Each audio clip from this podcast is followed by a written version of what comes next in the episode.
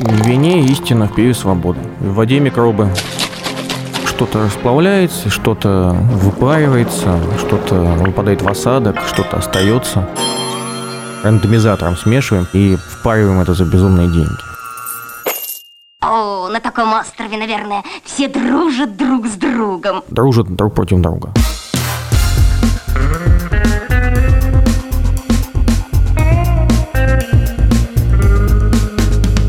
Два пива, пожалуйста. Всем привет, я Олег Короткий, журналист и домашний пивовар. Вы слушаете подкаст «Два пива, пожалуйста». Напоминаю, что если вам нет 18 лет, то это удовольствие не для вас. Срочно выключайте.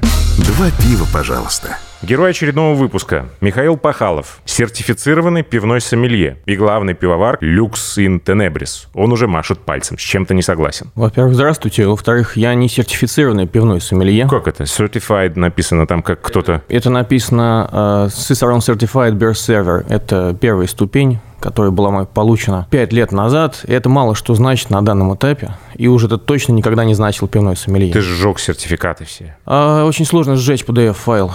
Но можно. Можно желании. вместе с носителем. Ладно, хорошо. Тогда как правильно должен звучать титр? На данный момент я пивовар. Почему Шерхаус? Мы опять в Шерхаусе. Это вторая моя ходка сюда с целью записи подкаста. И я начинаю уже настораживаться, потому что вроде бы Москва-то больше, чем Петербург. В Петербурге мы каждый раз новое место умудряемся найти, а здесь как-то все дороги ведут в Шерхаус. Очень простая причина. Я живу рядом. То есть лень банальная, да? Не хотелось никуда больше. Это мой local pub.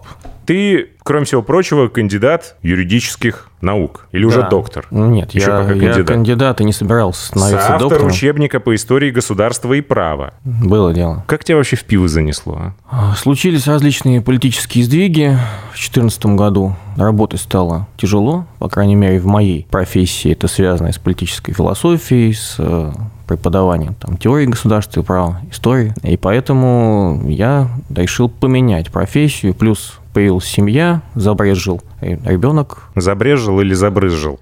И то, и другое происходило параллельно. Вот. Но э, я решил просто выбрать ту стезю, где точно, ну, как я тогда думал, точно будет все в порядке всегда, потому что пьют люди, когда им хорошо, когда им плохо, когда в стране кризис, когда в стране все благополучно. Ты сейчас говоришь, ты ошибался? Ну, некоторое понимание, более глубокая не тема. Так просто не все. так все просто, да. Вероятно, таких профессий вообще не существует, так что... Вот поэтому я пошел, сперва получил винное образование в винной школе нотаря, Потом поработал в баре, где я, кстати, назывался сомелье какое-то время. Там на бэджике было написано, но это опять же ничего не значит. Ты плюс, не считаешь себя сомелье? Плюс я работал с вином. Э, я не считаю себя сомелье, поскольку, поскольку не работаю по этой профессии, хотя я состою в ассоциации сомелье. Угу. Потом я работал на импортера пивного, потом дальше известно. А сертифицированные сомелье и не сертифицированные, они сильно отличаются по сути? Или бумажки вообще ничего не значат в этой профессии? В России на данный момент нет никаких сертифицированных пивных сомелье. Такого вообще, в принципе, в мире нету, кроме как в Германии есть такая программа, которая называется бирсомелье. Э, Цицерон не готовит пивных сомелье, он готовит специалистов широкого профиля в области пива. Чем выше ступень, тем более глубокое понимание. Есть еще несколько других программ сертификации. Есть Master Brewers Association of America, старая 19 века ассоциация. У меня, кстати, ее тоже дипломчик есть. Но это, опять же, мало что значит у нас. У нас можно называться пивным сомелье просто потому, что ты начитался блогов, извините, послушал блоги. Это и как? решил, что разбираешься в пиве и записал свой блог вжух, и ты сомелье. Ты много пробуешь пива, наверняка. Все равно по работе, не по работе, сомелье ты или не сомелье, неважно. Ты, например, придерживаешься какой-то диеты или калибруешь свои вкусовые рецепторы каким-то лагерком неделю через неделю, или, я не знаю, какие есть еще способы. Ну, много всякого бреда пишут в интернете. Да, я пробую много пива, не больше, чем, скажем так, здоровье позволяет. На данном этапе для удовольствия я почти уже и не пью пиво. Что касается калибровки, если есть цель действительно оценить органолептически какой-то образец, то есть это уровень уже профессиональной дегустации, в том числе таких, за которых, в частности, мне бывает, что платят деньги. И здесь уже не годятся такие выражения, как «мне не зашло», «не мой стиль», «что-то мне ага. кисло», «что-то мне там сухо». В общем, как обычно у нас сейчас пишут, особенно после ковида, когда у всех сместились вот ощущения очень сильные, судя по отзывам. Сам не переболел, вот поэтому я, так сказать, остался в этом плане девственником. Пить воду, есть какие-нибудь пресные печеньки или хлеб немножко между образцами. Стараться не есть острого, сладкого, не курить, не пить кофе перед дегустацией. То есть исключить какие-либо сильно контрастные вкусовые ощущения ароматические. Естественно, не пользоваться ярким парфюмом. А насколько вкус и аромат – это индивидуальные вещи? Я знаю, что цвет – это стопроцентная индивидуальная характеристика, и у Йохана Свет его Вольфгача Гёте даже книжка есть «Учение о цвете», где э, еще тогда было описано восприятие человеком цветов и оттенков. Со вкусом наверняка то же самое. И мне почему-то кажется, что вот эти все формулировки, они очень далеки от истины. Для этого надо, конечно, спрашивать э, более профессиональных, чем я, настоящих винных сомелье, у большой дегустационный опыт, но все индивидуальности в процессе дегустации, в процессе опыта, они все калибруются. То есть, если кто-то больше ощущает там сладкий, кислый, горький вкус, со временем, с опытом это все и с общением, и с изучением, так сказать, матчасти, все это приходит к какому-то общему знаменателю, хотя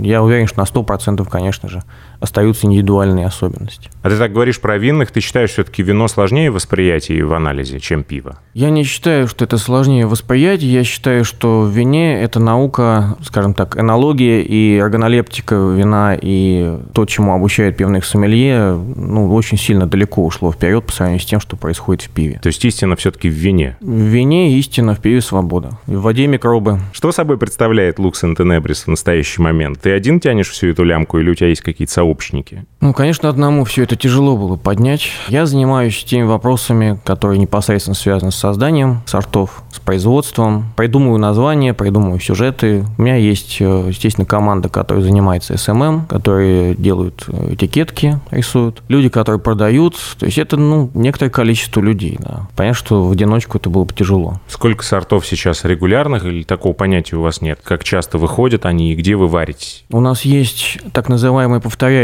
сорта, то есть это сорта, которые нам кажется, что вот в данный момент можно было бы повторить, исходя из их прошлого успеха. Регулярных сортов, которые постоянно вот каждый месяц, такого у нас нету. Есть еще такое понятие, как сезонность. Допустим, супер успешный имперский стаут летом, например, повторять, наверное, нет смысла. То же самое, как легкий кисляк зимой. То есть мы пробовали, и у нас не очень получилось. Вот. Но есть уже сорта, так называемые флагманы, бестселлеры, там, хиты, там, как хочешь так называй, которые мы стараемся повторять. В частности, есть э, молочный стаус с бобами тонко, Dark Preacher, крепкий кисляк с э, базиликом и лаймом, оксидонт. Сейчас вот будет повторяться персиковый кисляк, Ваташи Керри, IPA Pure Zil, который тоже несколько раз варился. Несколько есть, да. Очень много уже повторялось, там хотя бы по два раза, но ни один из них не стал регулярным в полном смысле этого слова. А где варитесь? Значительная часть новых сортов варится на пивоварне Rising Moon Brewery. Это Солнечногорский район, Мышецкая. Очень хорошая пивоварня. Там можно делать всевозможные эксперименты. Очень хорошие сложились рабочие и персональные отношения с пивоваром. Это, в общем-то, главное в нашей работе, особенно для контрактных пивоваров, потому что все завязано на личных отношениях. Это ж не твое, в конце концов. Ты не можешь там поселиться на пивоварне и караулить свое пиво в ЦКТшке, пока оно не созреет и не разольется в банке. Поселиться, конечно, я не селюсь, но я принимаю активное по возможности участие в процессах производственных. И я стараюсь э, контролировать все настолько, насколько это необходимо. Поэтому, если что-то происходит, то ответственность несу только я. Ну, откровенных таких прям совсем провалов не было. По крайней мере, провалов с точки зрения того, что производство меня подвело и что-то там они сделали не так, таких не было. Все нюансы, которые случались, это были по моей вине, потому что это я не досмотрел, я не дал указания. Перекладывать ответственность, я такими вещами не занимаюсь. А как проходит совместная работа? Сколько раз ты приезжаешь на производство, когда варится пиво? Ну, я стараюсь на каждую варку проезжать, если это получается. Если это повторные варки, то можно так сказать... Но это только варка. Варкой все ограничивается. Варка, задача добавок, то есть охмеление, задача фруктов. Все остальное, все процессы, они решаются, в общем-то, нажатием кнопки, там, температуры или закрытием, открытием шпунта и такие операции, которые можно сказать дистанционно. Какое сырье предпочитаешь? Отечественное или же импортное? У нас уже появились на рынке гибридные такие вещи, то есть оно наше, но оно отечественное, сделанное из импортного сырья. Или наоборот, сделанное из Это что нашего сырья импортное. Просвети. Ну, например, солод существует, Суфле? который, который закупается ячмень а, за границей, а солодони находится здесь. Все сырье отечественное потихоньку становится лучше качеством. По-прежнему существуют некоторые нюансы, которые надо учитывать в производственном процессе, но по цене качества они становятся лучше, и уже таких мемов, как, допустим, там раньше было, что ты сделал пиво, оно невкусное, потому что, а, они, наверное, используют нужное вставить Мгм. солод. Ха-ха, такого уже нет. Все производители более-менее делают работу над ошибками, и можно спокойно использовать, хотя не на 100%. На 100% на нашем сырье невозможно работать, хотя просто потому, что хмель все равно покупать надо импортный. А что по поводу дрожжей? Сухие или жидкие? И есть ли смысл контрактнику заморачиваться с генерациями? Или они все одноразовые в вашем случае? Если повторяется сорт, есть возможность использовать дрожжи от на данный момент бродящего пива, то это можно сделать в целях экономии. Во всех остальных случаях я предпочитаю свежие сухие дрожжи, потому что ну, с точки зрения контрактного производства это надежнее. Жидкие я тоже пробовал использовать, но там не всегда ожидаемый результат. На данном этапе я решил такие эксперименты больше не проводить, это очень дорого стоит. А с сухими всегда с первого раза все получается? С сухими тоже есть свои нюансы, но не настолько, насколько у меня были проблемы с жидкими. Вот если бы ты сегодня сел и начал составлять план закупки собственного оборудования для своего производства, какое было бы это оборудование? Чье? Вопрос не в том, какое оборудование я бы купил, вопрос в том, сколько у меня для этого было бы денег. Оборудование очень разное существует, можно найти недорого даже китайское оборудование, а, если, сказать, э, с умом подойти к этому. А можно купить гарантированно качественное, очень дорогое оборудование известных марок. Поэтому тут вопрос в бюджете. Понятно, что это не масштабы какого-то гиганта, и тебе нужно твоими объемами как-то вернуть эту стоимость обратно в карман, а не просто потратить миллион долларов на какого-то сферического коня в вакууме. Не хочу никого рекламировать, но могу сказать, что и отечественные производители есть хорошие, и европейские есть хорошие производители. А к Китаю надо подходить, скажем так, Осторожно. э, осторожно. Плюс надо иметь все-таки больше компетенций, чем у меня по поводу именно инженерной части. Там много всяких нюансов, которые, допустим, там какие-то мега-профи пивовары могут их уже понимать, а такие, как я, требуется еще какой-то специалист. Есть пивовары-инженеры, там вот я знаю среди коллег по цеху таких, которые могут там сразу вот посмотреть на внутренности танка и сказать, вот это вот мы берем, а вот это мы брать не будем. К кулибинам как относишься? Есть пивовары, которые действуют по методу «я его слепила» или «я его сварила из того, что было». Я сужу по результату. Если они делают хорошее пиво, и если у них получается, то те устройства, которые там придумали, те техники, логические приемы, там, пляски с шлангами и ведрами, все что угодно. Если пиво получается хорошо, то какие вопросы могут быть? В большинстве случаев это огромная физическая нагрузка. Это большой труд делать вот эти кулибинские всякие штучки. А за кем из коллег по цеху ты следишь с профессиональным любопытством? У меня нет особо много времени, чтобы следить за кем-то.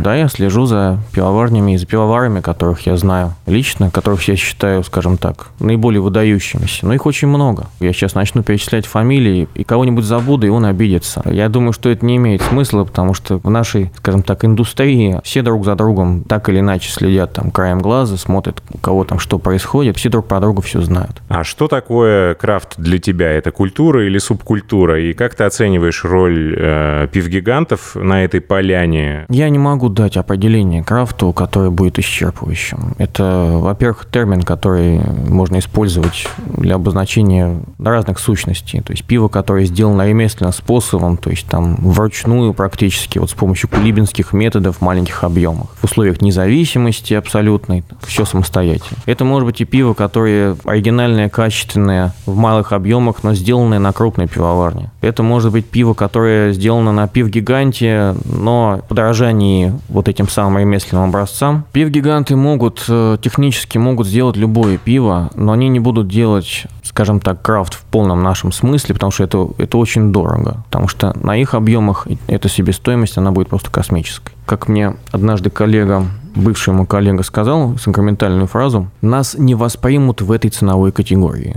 Это, в общем-то, касается того так называемого крафта, который пив-гигант предлагает вот на данном этапе. То есть мы вам предлагаем выпить там IPA, выпить там Milk Stout, имперский стаут, но он стоит, допустим, не 300 рублей, а он будет стоить 100 рублей. К этой цене потребитель будет подходить с опаской. Он хочет премиальный продукт, низкая цена его отпугивает. Как, допустим, мы проходим мимо парикмахерских, где написано «стрижка 100 рублей». Мы скорее пойдем в барбершоп, где написано там 800 рублей, 1000, а мы уже подумаем об этом. А за 100 рублей как-то нам страшно становится. Тут такая же штука. Премиальный продукт должен все-таки стоить, ну, каких-то денег, что объясняет, в общем-то, слово крафт. Получается, имидж у самого крафта находится под ударом, когда пивгиганты делают нечто подобное. Я имею в виду там IPA, еще что-то. Ставят на полки в супермаркеты, назначают цену 69 рублей за пол-литра, например. И у человека, который никогда ничего не знал и не слышал о крафте, создается впечатление, что это, ну, опять какая-то мутная водичка, а не пиво. Крафта за 69 условных рублей на полках супермаркета можно по пальцам одной головы посчитать. Понятно, о ком мы говорим. И это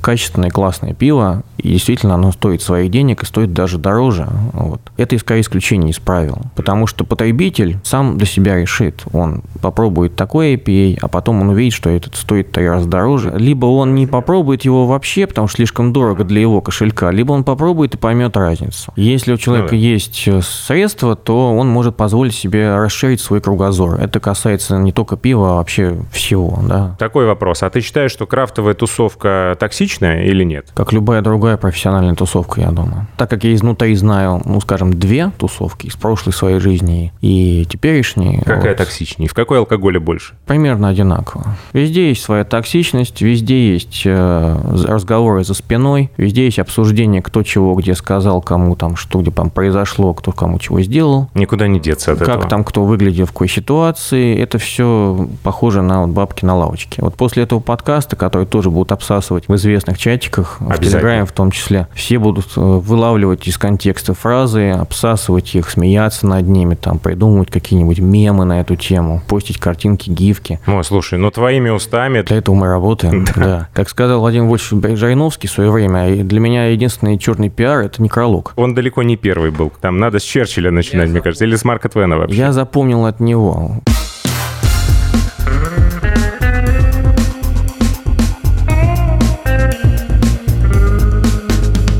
Два пива, пожалуйста.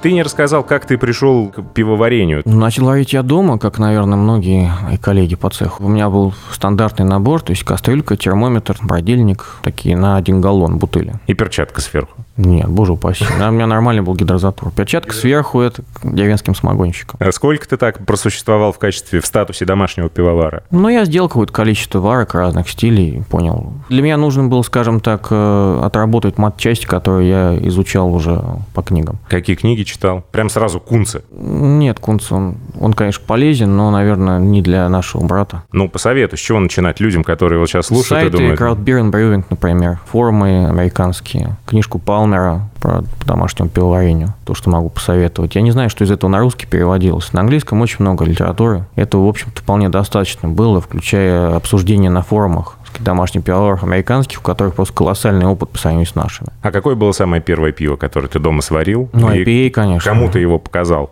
Сам выпил. Сам выпил, все? А что там пить-то 4 литра? Всего 4 Ну, там даже 3,5 вышло, случайно, что-то потеря. Я же говорю, противники были галлон. Галлон это 3,860. У тебя сейчас в тапке 58 наименований зарегистрировано от э, Lux Tenebris. Оценки, значит, самая низкая 3,2, самая высокая 4,3. Как ты сам оцениваешь свои произведения пивного искусства и как ты относишься к этим оценкам? По системе Untapped я их стараюсь вообще не оценивать оценивать, потому что это очень субъективная такая соцсеть. У Рейдбира лучше система, на твой взгляд? Местами лучше. Она, скажем так, средневзвешеннее. То есть там нет такой боли эмоций, как особенно в русском сегменте, угу. особенно после ковида. А не слишком ли это узко вот для твоих э, пив, назовем это так, 3,2, 4,3? Этот диапазон очень маленький. Когда ты крутишь кран с водой, горячо-холодно, ты чувствуешь разницу. А между тремя целыми и двумя десятыми и четырьмя целыми и тремя десятыми маленький спред, и это ну, неощутимое колебание внутри него. Вот что это значит для тебя? Справедливости ради, у меня только два сорта, которые действительно публика восприняла плохо, и я могу, так сказать, понять, почему. Я сделал свои выводы. Все остальные сорта все-таки они имеют такую более-менее среднюю для пива оценку, то есть от 3,5 там, до, до 3,8. Люди по-разному оценивают. Есть люди, которые, допустим, считают, что 2,5-3 – это хорошая оценка для пива. Они не знают еще этой толком этой системы. А ты как они... считаешь? Знаешь, меня сейчас осенило. Я на самом деле думал про школьную систему оценки. У нас же давно она трехбальная, правда? Есть 3, 4 и 5. Потому что 2 и кол уже никто не ставит. Получается, это та же самая трехбальная система. То есть, по большому счету, обозначен вот этот вот широкий диапазон возможностей. Но в рамках этого диапазона совсем маленький клочок используется для обозначения твоих как бы впечатлений. Для меня это совершенно неочевидный инструмент. Я не знаю, что с этим делать. Антапт это не инструмент, это некая ярмарка тщеславия. Пивовары там выступают в качестве художников, выставляющих свои произведения, а пользователи выступают в качестве... Ну, для них это тоже свобода самовыражения. Появился новый жанр. Тут ты, то есть, немножко на стороне Юрия Валентиновича Катунина, который разнес всех в известной статье. Я более-менее спокойно отношусь к контакту на данном этапе. Я просто понимаю, что все очень сильно субъективно для людей, которые пьют в баре пиво, пьют там несколько сортов подряд, и у них в какой-то момент все смещается, все ощущения. Это никакая не экспертная система, все это общий, общий потребительский да. рейтинг. Да. Давай тогда докопаемся до слов. Что, по-твоему, хуже? Формулировки. Хрень полная, либо слишком обычно, либо не мое. Не мое это вообще не оценка Оценка там в баллах. Отзыв может быть любой. У нас, э, так сказать, в моей предыдущей карьере было такое выражение э, положительный отзыв с отрицательным содержанием. Это когда вот пишешь там на диплом там, или на диссертацию отзыв и пишешь там, например, все замечательно, проделана огромная работа, но в конце маленький абзац. Требует доработки, типа не допускается к защите. Или наоборот, пишешь кучу недостатков, а Дьявол а потом рекомендуешь к защите. И вот что хочешь, то и делай с этим. В Антапте сейчас такого очень много. Он может написать хрень полный и поставить, допустим, 4, потому что в его системе фильме вот... Э, пятерка это... Пятерка да? это, это прям совсем шедевр, а вот четверка это просто окей. А может там есть какой-то бонус для платных подписчиков? Шкала в десятибальную превращается, и они там 5, 6, 7, 8, 9, 10 ставят, а все остальные... Вот... По сути так и есть, потому что у них шаг 0,1 у платных подписчиков. То есть они да? могут поставить, да, с шагом 0,1. А. Они могут поставить оценку от 0,1 до, собственно, 4,9. Ты глянь, злодеи какие. Они платят за эту привилегию. Ну и... ладно. Не будем их осуждать, пусть что хотят, то и делают. Миш, расскажи, какие стили твои любимые и какие ты считаешь, может быть, сейчас слишком переоценены? Недавняя цитата Наумкина с обложки журнала Real Brew «ИПА – это новый лагерь». Так ли это? Отчасти согласен, потому что ровный классический такой IPA, то, что называется International IPA, то есть уже не American, не West Coast, это вот что-то такое ровное, типа брюдок банк IPA. Такое питейное пиво на каждый день, на любое время дня и ночи, время года. Оно, в общем, приближается по своему характеру к Пилзнеру. Качественную, ровную, стабильную по качеству постоянно выпускать IPA, это тоже нужно иметь большой скилл. А для малых пивоварен это особенно сложно. А какое твое любимое пиво? Ну, на данный момент я в основном Пилзнер пью. Неожиданно. Я хочу подробности. Если пью вообще, я а думаю, чаще сидор пью. Ну, строение меняется. Означает ли это, что нам ждать появления новой контрактной сидродельни? Посмотрим. Контрактную э, пивоварню, медоварню, сидродельню сделать очень легко. Нарисовать эмблему, зарегистрировать в Антапте на новый адрес почты, и все. После этого надо набрать тысячу рейтингов, и ты звезда. Рецепт успеха от Михаила Пахалова. Записали? Да. насколько важно для пивовара попадание в стиль? BGCP это вот прям ориентир безусловный. BGCP в первую очередь это руководство для домашних пивоваров, которые делают так сказать, шаги на этом профессиональном поприще. Кто-то там становится профессиональным пивоваром, кто-то остается домашником. Но так или иначе для них это руководство намного важнее, потому что им важно представлять, что они вообще делают. Там очень подробно все расписано, вплоть до состава солодов, вилка плотности, горечи, все вот эти параметры, они очень важны, потому что они делают не просто пиво, они делают совершенно конкретное пиво. Если мы делаем промышленное пиво, мы так или иначе все равно должны потребителю что-то сообщить на этикетке хотя бы в общих чертах, что это такое. То есть, если это, допустим, IPA, то потребитель понимает, это пиво с хмелевой горечью. Если это там кислое, то значит это кислое. То есть, мы что-то должны сказать, это общий язык, скажем так, которым мы общаемся с потребителем. В этих рамках, достаточно широких, мы должны, конечно, соответствовать стилю. Ну, а дальше можно экспериментировать, можно из нескольких стилей собрать pastry, sour, stout какой-нибудь сделать. Давно, правда, это было, но тем не менее, ты написал большую статью про кёльш, про историю стиля, стиля. А слышал что-нибудь про Кёльт? Кёльт? Кёльт. Ты же знаешь про вот это вот противостояние да. Дюссельдорфа и Кёльна? Ну, Дюссельдорф это все-таки альтбир. Вот. вот. Вот от альтбира в слове Кёльт только Т Это как Mountain IPA, то есть смесь West Coast и Нью-Ингланда, где-то посередине, в горах. Вот что-то типа того. И вот это появилось на рынке. Там, правда, одна единственная пивоварня пока что двигает эту тему, но они пытаются как-то помирить вот эти два враждующих лагеря и сделали такой микс. Дальше также будет развиваться. Все как в книге «Парфюмер», надо только смешать ингредиенты в нужных пропорциях. Ну, это как э, пресловутый плавильный котел. В нем что-то расплавляется, что-то выпаривается, что-то выпадает в осадок, что-то остается.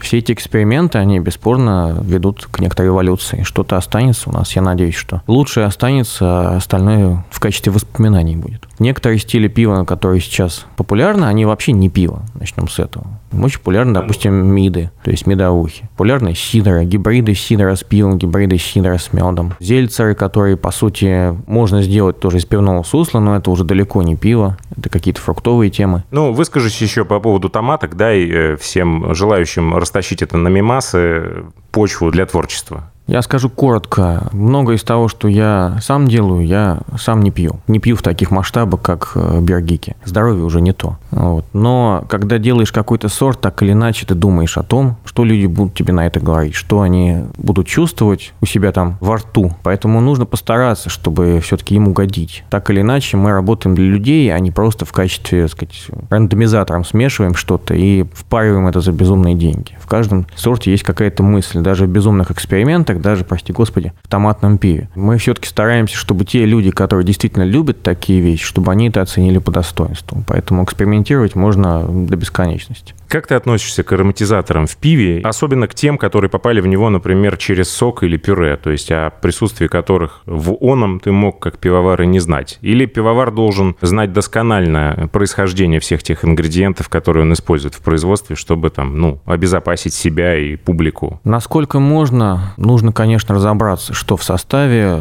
того сырья, который ты добавляешь. Могут быть какие-то консерванты, которые могут тебе вообще остановить процесс брожения. А в технической части вот этого продукта тебе присылают общий этот регламент евразийский, да, в котором написано 100% натуральное сырье. Потом ты начинаешь докапываться, звонить, значит, производителю, они звонят каким-то технологам, которые очень мнутся, мнутся и говорят, ну, наверное, там что-то есть. И ты делаешь вывод, что, наверное, не стоит так делать в следующий раз, и если работать с этим продуктом, то как-то по-другому. А ты проверяешь как-то сырье для новых сортов, там, на маленькой варке? Нет, на мал... это, это, это очень много времени занимает, и проверять на варке сырье бессмысленно абсолютно. Нужно сразу делать. Надо просто удостовериться в том, что это сырье на вкус хотя. Просто ложечку взять попробовать. Если мы говорим о фруктах или о соке. Ну, про книги ты мне уже ответил кое-что. Даже не знаю, стоит ли повторять этот вопрос. Какая книга произвела на тебя самое неизгладимое впечатление в плане пива? И явно это не Кунце. Эм, Неизгладимое впечатление. Да, ты вот прям прочитал и понял, что ничего лучше про пиво не написано в мире вообще. Ну, моя любимая книга – это Oxford Companion to Beer по разным отраслям энциклопедии, которую написал огромный коллектив авторов. Под общей редакцией Гаррета Оливера, это главный пивовар Бруклин Бревери. Она местами очень увлекательная, местами очень наукообразная, там множество статей, так сказать, по всему абсолютно, по истории, по технологии. Что вот эту книгу я, наверное, более всего рекомендую, хотя там тоже есть в некоторых статьях, скажем так, вопросы, к которым небезызвестные коллеги по цеху уже придрались. Понятно. Не только у нас, а и в США тоже, в том числе в Европе. Ты проводишь семинары? Ну, от случая к случаю бывает, что... Учишь людей? Что, да, приходится. В каком состоянии сейчас Craft Depot Education? Ты еще там или тебя уже там нет? Я просто понять не могу по тем публикациям, которые появляются. За твоим авторством там ничего свежего нет, а вроде как страница обновляется. Формально я все еще там, а фактически просто вот нет времени что-то новое написать. Там есть коллектив авторов, которые пишут. В общем-то, неплохо пишут. Потому что пока без меня справляются, но я надеюсь, что в ближайшее время что-нибудь там появится от меня новое. У тебя есть какие-то профессиональные секреты? И как ты вообще относишься к их сохранности? Ты готов делиться всем, что у тебя есть? Ну, у меня нет профессиональных секретов. Я готов делиться любой информацией, потому что я считаю, что чем выше уровень будет у всех в нашей индустрии, тем мы все от этого выиграем. У нас нету такой жесткой конкуренции по сравнению с тем, как мы конкурируем с э, крупными производителями пива и с импортом. Поэтому, если, допустим, человек выпьет пиво от крафтовой пивоварни, которое, допустим, сделало, ну, очень плохо что-то, или, допустим, какие-то дефекты там, то человек может взять и больше никогда не покупать крафтовое пиво. И вообще это слово для него станет синонимом какого-то, ну, некачественного продукта. А может наоборот, очень ему понравится, и а, потом он купит какой-то еще. Мне кажется, вот так. С другой стороны, я очень далек от понимания,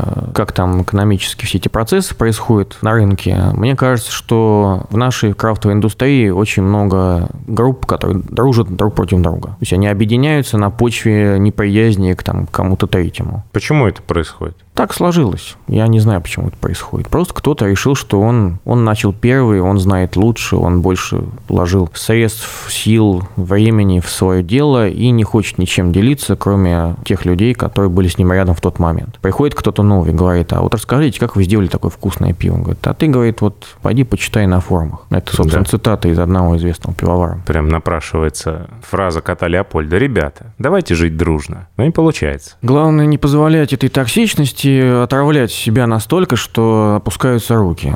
Ну, кто-то там что-то написал. Два человека его поддержали. Если кто-то еще поддержал, послезавтра это забудут. Ну и все. Главное, самому не погружаться в это. Иначе можно с ума сойти. Кого ты еще посоветуешь в герой подкаста «Два пива», пожалуйста? С кем мне еще стоит встретиться обязательно? Было бы, наверное, неплохо заполучить... А Михаил Яршов был?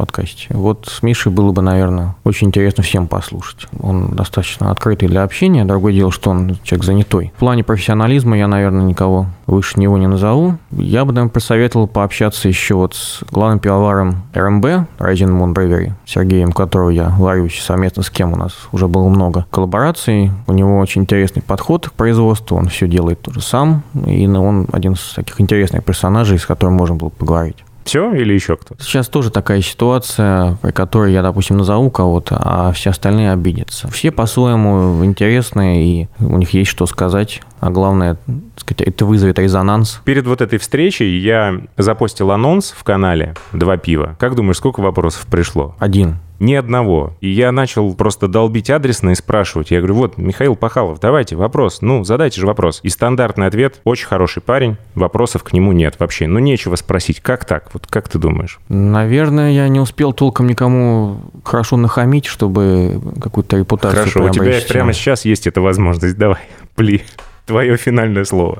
Я просто стараюсь дистанцироваться от всевозможных э, скандалов, разборок, вот, и только если уж прям совсем затягивает, потому что в этом болоте как-то очень много времени теряется. Так что в плане скандальности я не очень хороший персонаж для подкаста. Ну, знаешь, скандальность это не главное вообще на что я смотрю, когда думаю, с кем бы встретиться. Честно скажу, меня цепануло то, что я успел продегустировать на Браубивиале. Вот эта гомеопатическая доза какого-то из твоих сортов навела меня на мысль, что с Мишей надо обязательно побеседовать. Спасибо тебе огромное за этот разговор. Герой очередного выпуска подкаста «Два пива, пожалуйста», Михаил Пахалов. Сертифицированный пивной сомелье. Вот это вырезать, да? То есть это уже не важно. Желательно. И главный пивовар, контрактный пивовар. Просто сертифицированный пивной. Сертифицированный пивной и главный пивовар контрактной пивоварни Lux in Tenebris. Что, кстати, означает? Свет во тьме. Друзья, я буду признателен каждому из вас за репосты в соцсетях, лайки и комментарии, а также оценки и отзывы на подкаст-площадках. Вот где сейчас слушаете, прям там и напишите. Это очень важно для того, чтобы проект рос и развивался. Также для самых неравнодушных есть две возможности поддержать этот проект. Либо разово перевести любую сумму через страницу sobia.ru слэш на слэш 2 пива, либо оформив подписку на Патреоне patreon.com слэш 2 пива. Не забывайте также про канал «Два пива» в Телеграме и чат, в котором можно критиковать, задавать вопросы и просто общаться. Я Олег Короткий. Будьте здоровы. «Два пива, пожалуйста».